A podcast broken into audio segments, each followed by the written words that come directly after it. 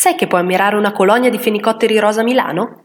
Sbirciando tra le inferriate di Villa Invernizzi, antica dimora del creatore del formaggino Mio, trovi una decina di fenicotteri rosa che passeggiano per il giardino, si bagnano nel laghetto, si puliscono le piume, oppure mangiano, incuranti di avere addosso gli occhi dei passanti.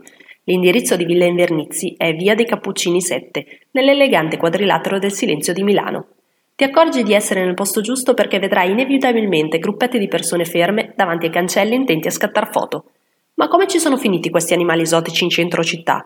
I fenicotteri rosa arrivano a Milano grazie al Cavalier Invernizzi, il proprietario della villa che oltre a essere un abile imprenditore era amante di natura ed animali. L'unico motivo che convinse l'uomo a trasferirsi a Milano fu l'importazione dal Sud America di una colonia di fenicotteri rosa direttamente nel suo giardino. L'idea di poterli ammirare dalle finestre del suo studio lo faceva stare in pace con se stesso. I fenicotteri rosa appartengono a delle specie africane cilene.